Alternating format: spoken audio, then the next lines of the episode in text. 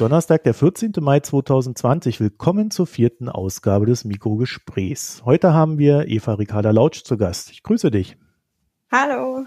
Ja, du bist Doktorandin und wissenschaftliche Mitarbeiterin am Lehrstuhl für öffentliches Recht, Wirtschafts- und Steuerrecht der Ruhr-Universität Bochum. Und wir werden dann auch dein Twitter-Profil und die Seite deines Lehrstuhls und so weiter verlinken in den Show Notes. Da kann dann jeder nachgucken und dir folgen. Und ich bin sehr froh, dich heute hier zu haben, denn ich habe mal wieder etwas nicht verstanden und brauche Hilfe, fürchte ich. Es geht um das mit, na sagen wir mal, viel Aufregung besprochene Urteil des Bundesverfassungsgerichtes zum Public Sector Purchase Program der EZB, kurz gesagt das PSPP. Und ich verkürze das mal nun in der Darstellung, damit wir da nicht allzu weit reingehen. Die EZB hat mit diesem schon mehrfach modifizierten Programm beschlossen, Staatsanleihen von Ländern der Eurozone zu kaufen. Mit der Umsetzung beauftragte sie die jeweiligen Notenbanken, also im Fall von Deutschland dann halt die Bundesbank. Und es gibt dazu ein paar Konditionierungen, wie zum Beispiel, dass nicht mehr als 33 Prozent einzelner Wertpapiere gekauft werden dürfen und ähnliche Geschichten. Also es geht dann teilweise auch recht tief rein mit, die 33 Prozent dürfen aber auch nur dann gekauft werden, wenn es keine Sperrminorität bei einer potenziellen Umschuldung geben könnte und so weiter und so fort. Also da sind dann schon so ein paar Pfeiler eingezogen worden von der EZB.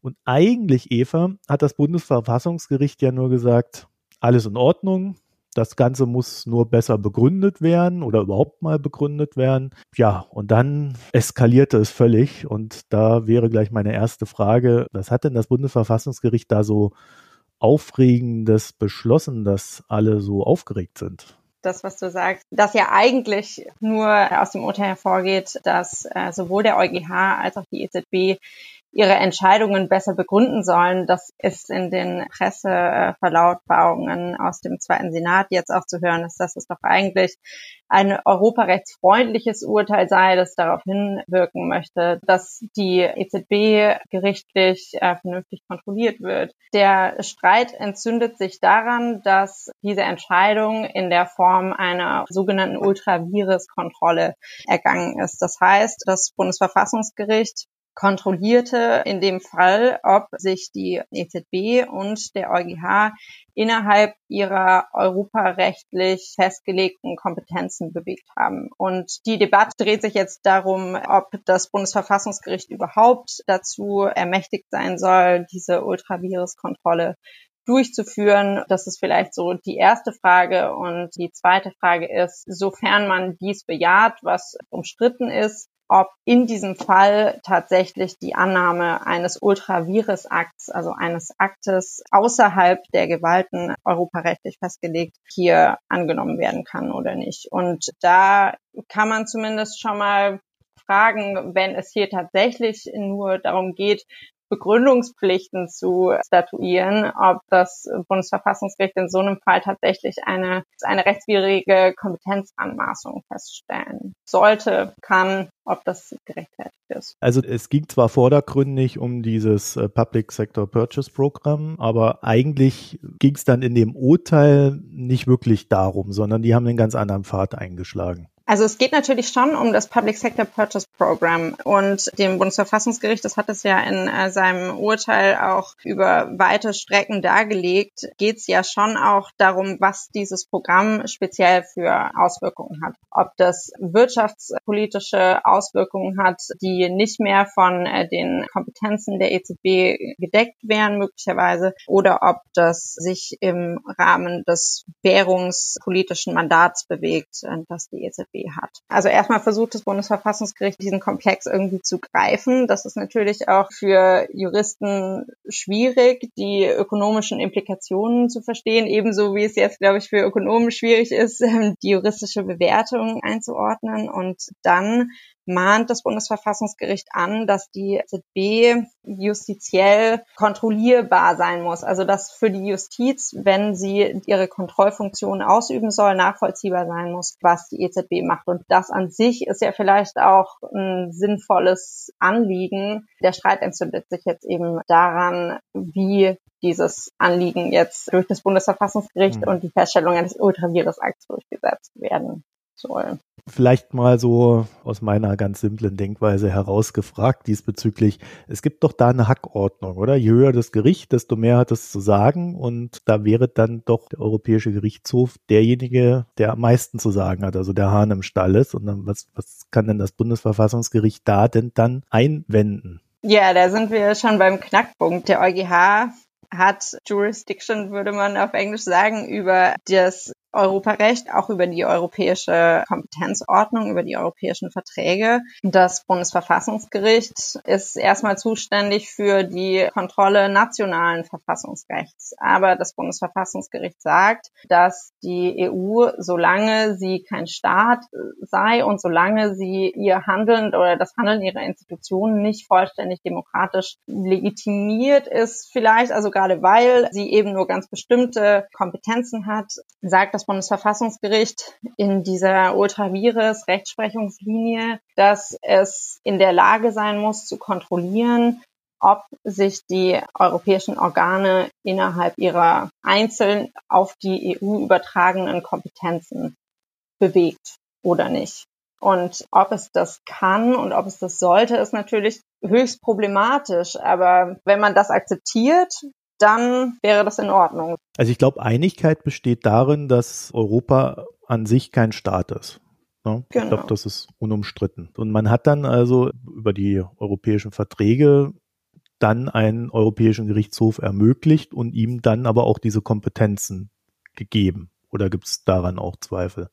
Nee, nee, daran gibt's keine Zweifel. Und das Bundesverfassungsgericht möchte nur in dem Fall, in dem ein ganz offensichtlicher, schwerwiegender Kompetenzverstoß vorliegt, nur dann möchte das Bundesverfassungsgericht sich darüber die Kontrolle sozusagen erhalten. Das dient, so das Bundesverfassungsgericht, dem Zweck, die nationale Verfassungsidentität, also die Identität des Grundgesetzes zu schützen. Und das ist natürlich schon erstmal eine hohe Hürde. Es muss erstmal die Identität des Grundgesetzes als solchen betroffen sein, damit das Bundesverfassungsgericht eingreift. Und ich finde, man muss jetzt hier zwei Fragen unterscheiden. Also zum einen Frage, ist hier wirklich die Identität des Grundgesetzes betroffen? Und gibt es hier wirklich ein so eklatantes demokratisches Legitimationsproblem, das sich in diesen Begründungspflichten oder beziehungsweise in dieser Verhältnismäßigkeitsprüfung verbirgt? Und dann muss man vielleicht übergeordnet sich nochmal die Frage stellen,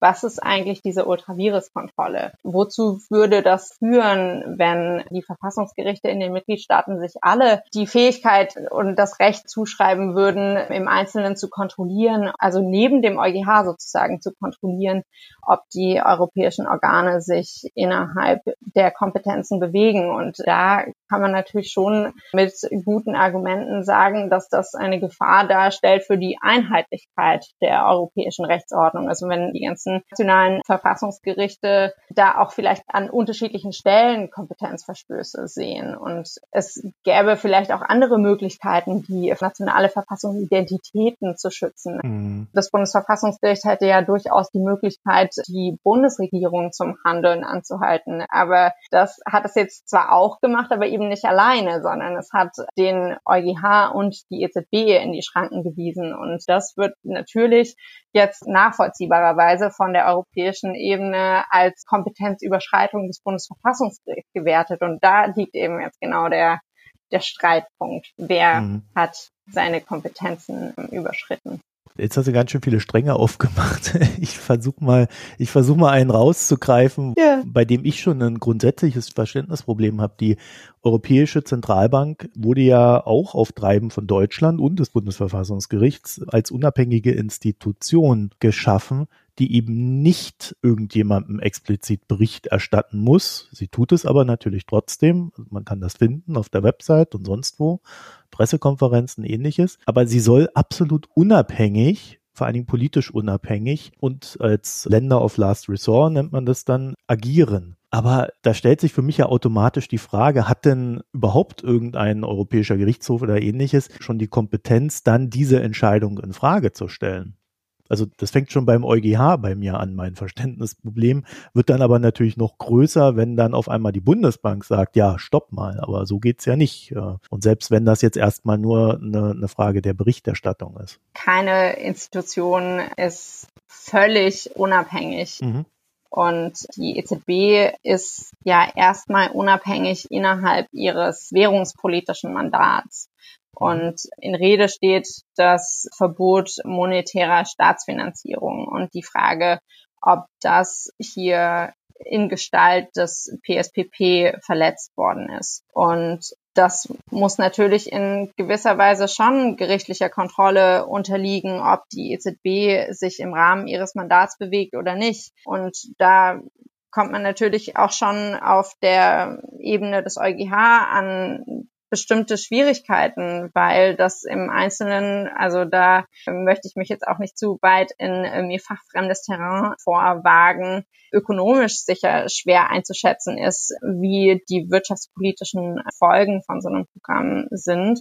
Und das dann auch noch juristisch zu kontrollieren bei gleichzeitiger Wahrung der gewährleisteten Unabhängigkeit der EZB auf einem bestimmten Gebiet, das ist eine große Herausforderung. Und dann geht es ja weiter. Das Bundesverfassungsgericht ist ja natürlich für die deutsche Verfassung zuständig, aber die EZB muss ja den ganzen Euroraum im Blick halten. Also die muss auch auf Griechenland achten, auch wenn das vielleicht in Deutschland manchen nicht gefallen würde. Klar, natürlich. Das ist sicher ein weiterer Aspekt, der eine Rolle spielt bei der Frage, ob das eine kluge Entscheidung war, ob das eine Entscheidung war, die das Bundesverfassungsgericht hätte treffen können und sollen. Und ich würde sagen, das lässt sich aus rein juristischer Sicht, lässt sich die Frage eben zurückführen auf das grundsätzliche Problem, inwiefern hat das Bundesverfassungsgericht eine Kontrollmöglichkeit europäischer Organe. Also klar, die EZB ist für den Euroraum zuständig und nicht nur für Deutschland.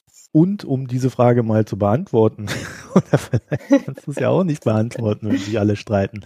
Hat denn das Bundesverfassungsgericht denn diese, dieses Recht? Oder war das jetzt wirklich völlig drüber, was die da gemacht haben? Also das Bundesverfassungsgericht hat sich diese Ultravirus-Rechtsprechungslinie schon äh, ziemlich lange überlegt und mhm. also diesen Streit gibt es schon länger und ich denke, es gibt zwei Möglichkeiten mit dem demokratischen Legitimations Problem vielleicht auch oder mit einzelnen äh, Legitimationsproblemen ähm, auf der europäischen Ebene umzugehen von nationaler Seite aus jetzt. Und ähm, das ist zum einen über die Verfassungsidentität zu wachen und gegebenenfalls die Regierung des eigenen Mitgliedstaats zum Handeln anzuhalten. Und notfalls, also im aller, allergrößten Notfall, wenn sich über den politischen Weg von der mitgliedstaatlichen Ebene ausgehend nichts bewegen lässt, die EU zu verlassen oder eben sich das Recht herauszunehmen, Kompetenzverstöße der europäischen Organe festzustellen. Und aus meiner Sicht, und das ist ja das, was das Verfassungsgericht jetzt, das Verfassungsgericht jetzt gemacht hat, und aus meiner Sicht ist das insofern zumindest problematisch, als dass der europäische Integrationsprozess schon von Anfang an darauf ausgelegt ist, ein Stück weit, dass Kompetenzen, die der europäischen Ebene übertragen wurden, weit ausgelegt wurden. Das fängt wirklich mit der Gründung der Europäischen Gemeinschaft für Kohle und Stahl an. Also die Vision war da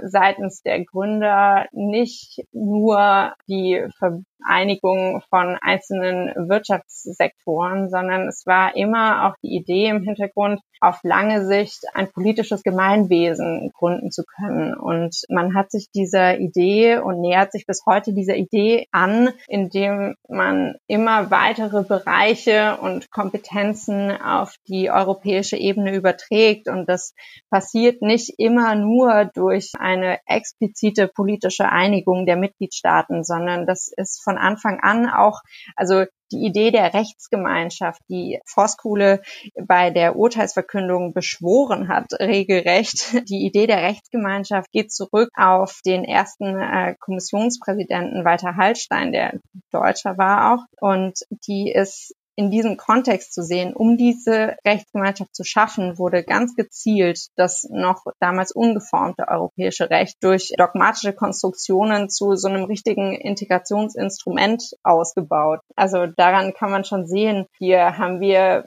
ein relativ weites Kompetenzverständnis der europäischen Institutionen, möglicherweise auch ein Selbstverständnis, dass sie so ein Stück weit dazu sich berufen fühlen, innerhalb des gesetzlichen Rahmens Kompetenzen auch auszuweiten, also Spielräume, die ihnen gegeben wurden, auszunutzen. Und das ist eine Praxis, die der europäischen Einigung inhärent ist. Und das ist vor diesem Hintergrund ist das Urteil des Bundesverfassungsgerichts natürlich in gewisser Weise eine Zäsur, weil man hier sagt, diese Art des Einigungsprozesses der bürokratischen und justiziellen weiten Auslegung von Kompetenzen, dem wollen wir hier ein Ende setzen. Und vor allem der wollen wir ein Ende setzen mit dem Argument, dass man hier die demokratische Legitimation von europäischen Institutionen in Gefahr sieht. Und das ist natürlich schon ganz schön tricky, weil man, finde ich, auch mit guten Argumenten sagen kann, diese Art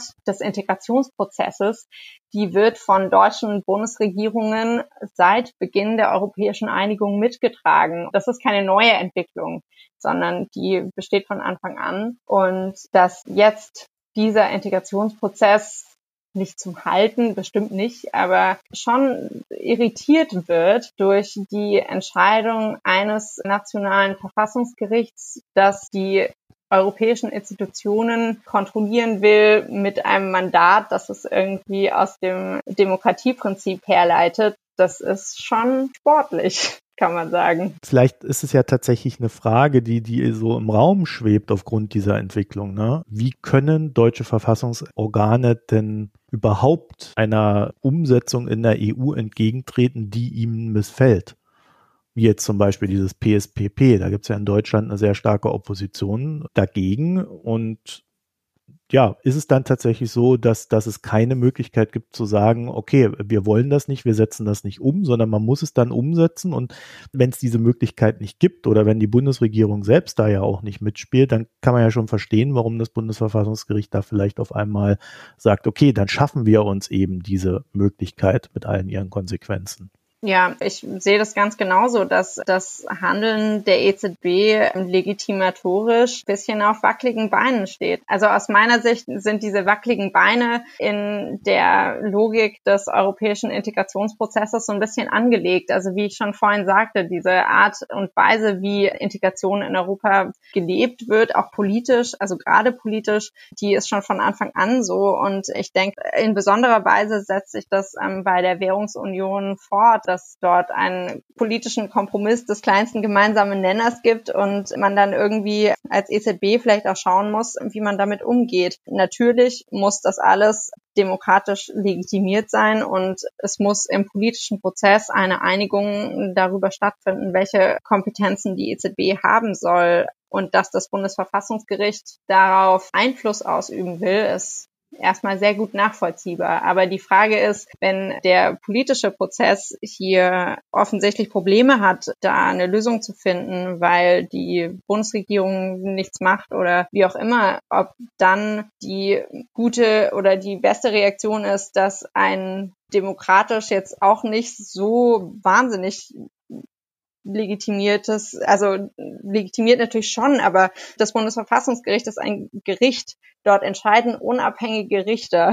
Und ob der Demokratie als solcher damit geholfen ist, das finde ich, kann man hm. sich schon fragen. Aber ist das nicht eine Entwicklung in Deutschland in den letzten Jahrzehnten auch, dass immer mehr politische Entscheidungen an die Gerichte ausgelagert werden? Gerade dann, wenn man sie nicht mag? Also aus meiner Sicht ist das ehrlich gesagt eine Entwicklung, die mit der Bundesrepublik ganz, ganz eng verbunden ist. Also mhm. es wird oft gesagt, das Bundesverfassungsgericht habe die Deutschen zur Demokratie erzogen und ich glaube, in gewisser Weise kann man das schon auch so sagen, dass die, also die Wurzeln dafür gehen auch noch weiter zurück, als die Bundesrepublik besteht. In Deutschland gibt es eine bestimmte demokratische Tradition, die ganz anders ist als diejenige in Großbritannien zum Beispiel, in der man einen jahrhundertealten Parlamentarismus hat und irgendwie insofern auch an politischen Streit gewöhnt ist. Und in Deutschland sind wir eigentlich eher an so eine Art Verwaltungsstaat gewöhnt und Parlamentarismus, also wo man ja den, den politischen Streit und auch die Kompromisssuche irgendwie verortet, der hat in Deutschland noch nicht so eine lange Geschichte und es ist insofern vielleicht gar nicht so verwunderlich, dass als die Bundesrepublik entstand und man vor einem riesen katastrophalen Scherbenhaufen stand, das Bundesverfassungsgericht so als vielleicht eine neue gute, neutrale Autorität wahrgenommen wurde. Und als solche hat es auch wichtige Entscheidungen getroffen und den äh, politischen Diskurs in einer fruchtbaren, auch demokratischen Weise beeinflusst. Aber das Problem, dass politische Fragen nicht in dem dafür eigentlich vorgesehenen Forum, nämlich dem Parlament, ausgetragen ähm, werden, das gibt's schon länger. Ich versuche mal noch so ein bisschen zu verstehen, was da eigentlich wirklich passiert ist, beziehungsweise was daraus folgt.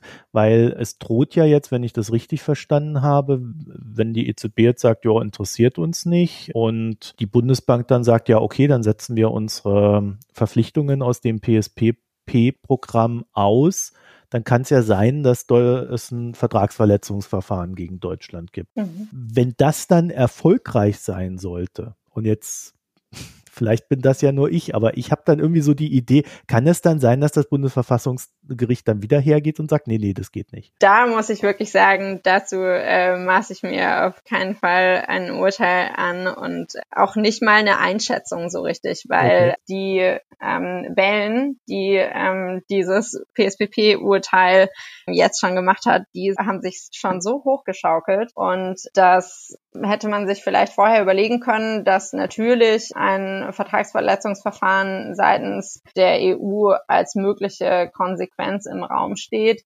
Aber was dann daraus folgt, was das Bundesverfassungsgericht damit macht, wie die Bundesregierung damit umgeht, mhm. also das ist total im Fluss. Ich würde sagen, das Gute, das einzig Gute, was einem möglichen Vertragsverletzungsverfahren abgewinnen könnte, ist, dass vielleicht dadurch gezwungenermaßen die äh, Beteiligten miteinander ins Gespräch kommen, die miteinander ins Gespräch kommen sollen, nämlich die Kommission und äh, die Bundesregierung und man zu einem Gespräch darüber kommt, wie man mit der Handhabung der Kompetenzen durch die EZB umgehen soll. Aber ob das Vertragsverletzungsverfahren als autoritatives Instrument die glücklichste Möglichkeit ist, diesen Dialog herzustellen. Das ist natürlich genauso fraglich, wie ob das Bundesverfassungsgericht hier tatsächlich, ja. ein, also wie es jetzt selber sagt oder die beteiligten äh, Richter sagen, selber ein Dialogangebot an den EuGH gemacht hat. Das kann man natürlich bezweifeln. Also ich würde sagen, beides ist unglücklich. Aber da sieht man ja schon so eine Art Zurückrudern, oder? In, in wo jetzt? Beim Bundesverfassungsgericht und den Interviews, die sie da gegeben haben. Zurückrudern habe ich gar nicht, habe ich, also das ist auf jeden Fall sehr interessant, ähm, dass sie diese Interviews geben, auch in der, ja. in der Häufigkeit jetzt. Das war ja irgendwie nicht nur eins, sondern ich glaube inzwischen gibt es vier Interviews oder so von äh, Peter M. Huber und Andreas Voskuhle jeweils, also zwei von Voskuhle und zwei von Huber, soweit ich gesehen habe. Also man bemüht sich um einen guten angenehmen, versöhnlichen Tonfall. Das sicher schon, aber in der Sache steht man ja schon zu dem Urteil und versucht es äh, zu erklären und vielleicht jetzt hinterher ähm, den Dialog dadurch irgendwie zu versuchen zu ermöglichen. Ähm, ob das mhm. klappt, nachdem man irgendwie erstmal so den Hammer ausgepackt hat, so ein bisschen. Also, also zumindest halt ganz deutlich gesagt hat, der EuGH hat hier seine Kompetenzen verlassen, in offensichtlicher Weise. Also ich hoffe, dass es gelingt, zum Dialog zurückzukehren, aber das. Du hast ja schon angedeutet, dass das natürlich noch so ein paar weitere Konsequenzen haben könnte, dieses Urteil. Ich vermute mal, du hast damit gemeint, dass jetzt auch Ungarn und Polen, die ja so ihre eigenen Streitigkeiten mit dem Europäischen Gerichtshof haben und der Europäischen Kommission, dass äh, die dann auch darauf aufbauen, das ein oder andere ihnen missliebige Urteil entsprechend ja auch behandeln. Ja, das ist natürlich ein Risiko, das äh, man vorher wahrscheinlich gesehen hat. Also ich kann mir das nur so vorstellen, dass man im Bundesverfassungsgericht die Auffassung vertreten hat, dass man irgendwie trotzdem seine Rechtsauffassung im Urteil durchbringen muss und nicht in erster Linie ein Urteil nicht fällen soll, weil man möglicherweise Beifall von den Falschen bekommt. Und das hat ja Peter Huber, glaube ich, auch in dem FAZ-Interview gesagt, dass man irgendwie jetzt Beifall von den Falschen bekommen hat. Das stimmt sicher, aber daran zeigt sich auch ein Problem dieser Ultravirus-Kontrolle als solche. Also da ist es genau so, dass man sich eben in diesen Ring begibt, was passiert, wenn jedes mitgliedstaatliche Verfassungsgericht sich eine Kompetenzkontrolle anmaßt. Und da muss man dann auch damit rechnen, dass das in Polen und Ungarn, die demokratisch so einige eigene Probleme haben, möglicherweise dann auch missbraucht wird. Mit den gleichen Konsequenzen, die uns jetzt in Deutschland drohen, von denen wir aber noch gar nicht wissen, welche das dann am Ende sein werden. Ne?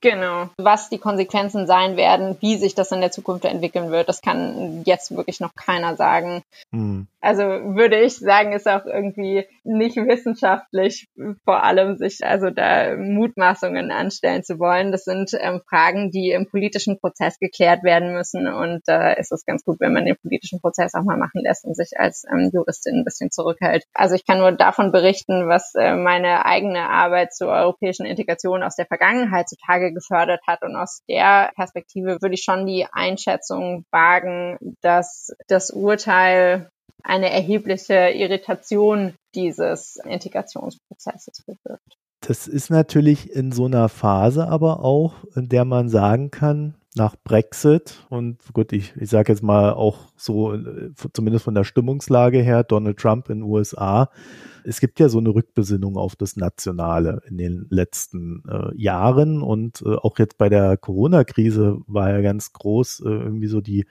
auch in Europa, jetzt ist wieder die Zeit der Nationalstaaten und irgendwie habe ich so das Gefühl, spielt dieses Urteil genau in diese Stimmung rein. Also vielleicht ist das tatsächlich dann auch einfach nur so ein, so ein Stimmungsding. Ja, ich glaube, das mit dem Urteil ist in erster Linie schon irgendwie ein Stimmungsding, aber man kann es natürlich auch nicht voneinander trennen so richtig. Also zumindest jetzt mhm. im, in Bezug auf den Brexit. Also weil, ja. wenn man das weiterdenkt, dann ist ja die Überlegung, was machen wir, wenn, wenn das Handeln der europäischen Organe nicht unseren Standards demokratischer Legitimation entspricht, wenn wir die EU nicht zum Handeln bewegen können, müssten wir dann eigentlich austreten. Und das ist sicher eine Drohkulisse, die irgendwo ganz entfernt, könnte ich mir vorstellen, in dem Urteil jedenfalls eine Rolle spielt. Ich hoffe natürlich, dass, äh, dass es nicht so ist. Und ähm, ich glaube, auch wenn man da jetzt wirklich scharfe äh,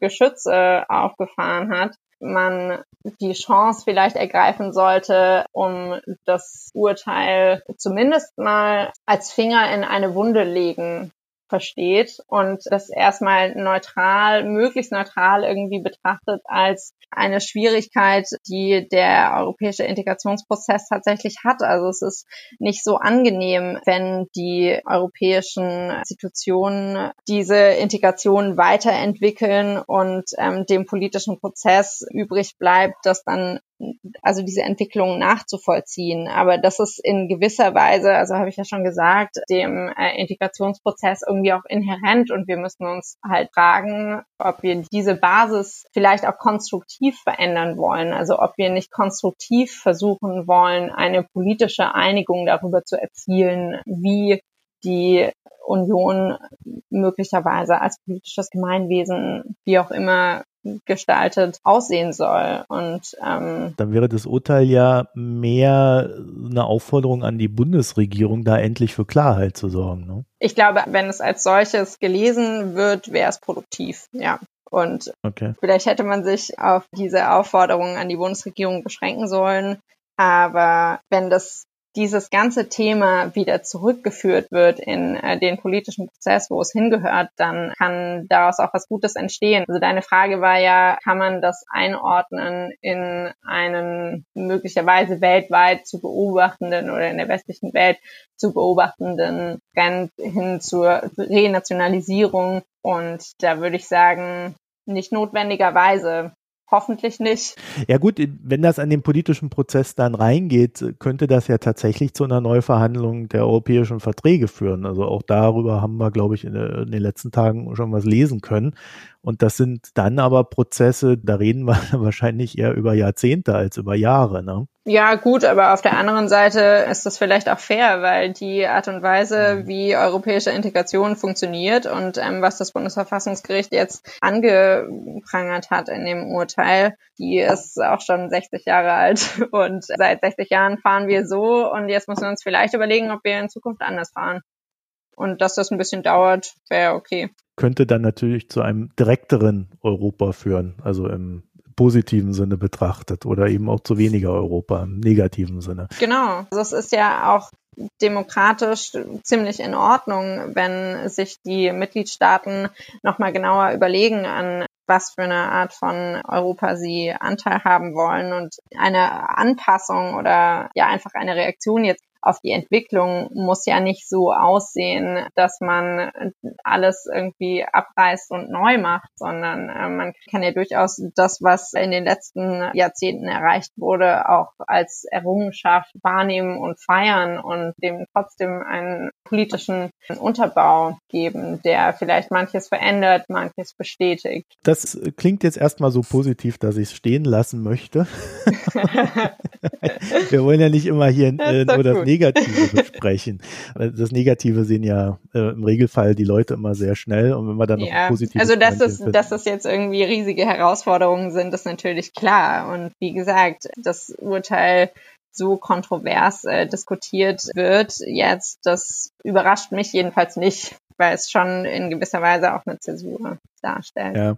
Das Problem an dem Urteil selbst wenn man versucht, es positiv zu sehen, ist für mich, dass die Begründung und die Herleitung aus einem, aus einer zutiefst euroskeptischen und europaskeptischen, ja, ich glaube, der Economist nannte das Kohorte, äh, wenn ich mal ein freundlicheres deutsches Wort dafür nehmen darf, ja.